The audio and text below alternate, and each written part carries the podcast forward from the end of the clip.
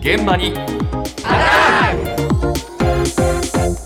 今朝の担当は竹内島さんです。おはようございますおはようございます。2月も後半に差し掛かって来月はいよいよひな祭りです。早いね。はい、早いですね。はい、あっという間なんですが、ユニークなひな祭り、変わりびなが今年も全国各地で賑わいを見せそうなんです。特にコロナ禍から話題になっていた青森にある観光施設、松の湯交流館にある変わりびなについて、松の湯交流館の佐藤大輔さんに伺いました。松の湯交流館っていう場所はですね、昔銭湯だったことがありまして、その当時の下駄箱にひな人形をひな壇代わりにして展示してます。中には、えっと、プロレスラーのマスクをかぶったものや、ロックバンドの風貌をした五人林のひな人形、狐のお面をかぶったひな祭りの展示をしております。もともとは、まあ、コロナ禍だった時に、まあ、それ以前にも、まあ、ひな人形っていうのを飾られていたんですけども、館内の方に、まあ、ただ飾っても人も来ないだろうということで、どうせだったら、まあ、そういうちょっと面白いのをやってみたら、人は来るのかなっていうことで始まりました。昔からあるそうひな人形をいろんなものをつけて、もしかしたら、まあ、いろんなツイートが受けるのかなと思ったんですけども、えーまあ、いざやってみたら結構好評で、また来年も楽しみにしてるよとか、実際住宅に帰ってちょっとやってみようかなっていう声をいただきました。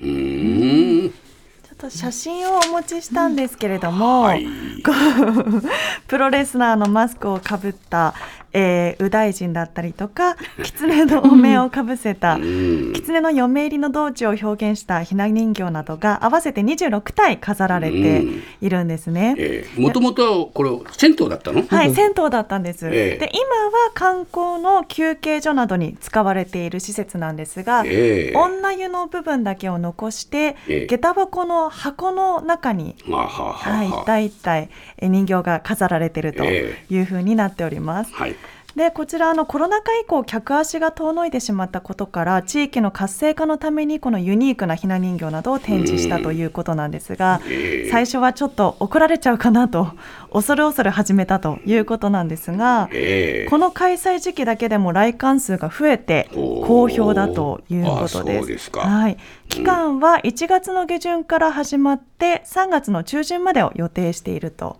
いうことです。はい。とここまでは青森にある変わりびなのお話でしたが、ええ関東でも面白い展示がありました。その名もびっくりひな祭り。千葉にある体験博物館、千葉県立房総の村下村秀樹さんのお話です。会場は、えっと、千葉県の北部に位置する境町にある千葉県立房総の村館内の農村歌舞伎舞台という建物で展示をしています。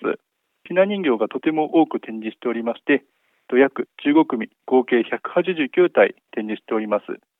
すごいあの多くてですね、これのひな人形を寄贈してくださったのが、お子様が大きくなり、ひな人形が飾ることができなくなってしまった方とか、あとは房総村の地元であります千葉県境町にお住まいの方を中心に寄贈を受け付け、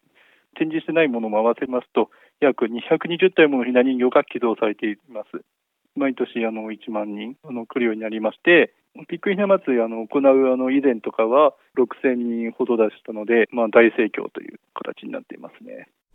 うん、これはいずらーっと並んでんだな。ずらっと、はい、並んでまして、あおよそ200体ものひな人形を、うん幅およそ8メートルの舞台にずらっと展示していまして、うん。まさにビッグでびっくりなひな祭りと、そういうことだはい、な。ことになって別に変わり種じゃないんだよな。じゃないですね、ええ。こちらはもうただ大きくてびっくりという感じなんですが、もともとこちらの博物館では旧暦に基づいた時期に、えー桃の節句ひな祭りのお祝いの展示を行っていたので、ええ一般的な時期とずれていて盛り上がりに欠けていたということで、ええもっといろんな方に来てもらうためにえこの一般的なひな祭りの時期にですねええビッグな展示を行ったということなんですがはい。結果今ではこの時期1万人ほど訪れるまでにええ成長したということで、倍近くなっったわけね。はい、かなり、ね。はい、ええ盛況だということです。そうですか。はいえで先ほどの松の湯交流館の佐藤さんもおっしゃっていたんですがこちらの房総の村の、えー博物館でも来館が若い世代の方が多いということで、ええまあ、若い世代にも日本の文化を楽しんで引き継いでほしいとおっしゃっていました。うん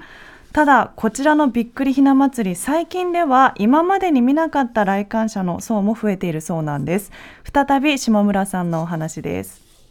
成田空港からも近いっていうのがありますので、今、あの外国人の来館者の方も多くなってますので、英語とか外国のリーフレットもありますし、案内看板とかも置いてあったりとか、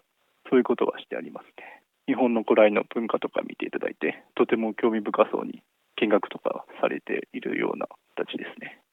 やはりあの日本の文化大事にしていかなければならないので、今後とも続けていくあの予定ですので、いろんな人に房総の村にこの時期来ていただければなと思っております。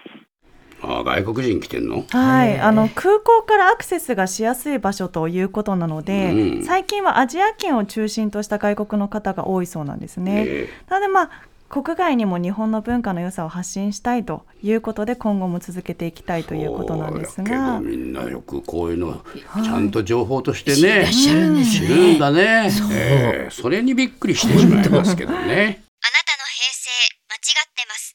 平成のすべてを目撃したと自称する町浦ピンクが真相を激白。僕もモーニング娘。のメンバーとしてデビューする予定やったんですよ。TBS 毎週金曜日更新。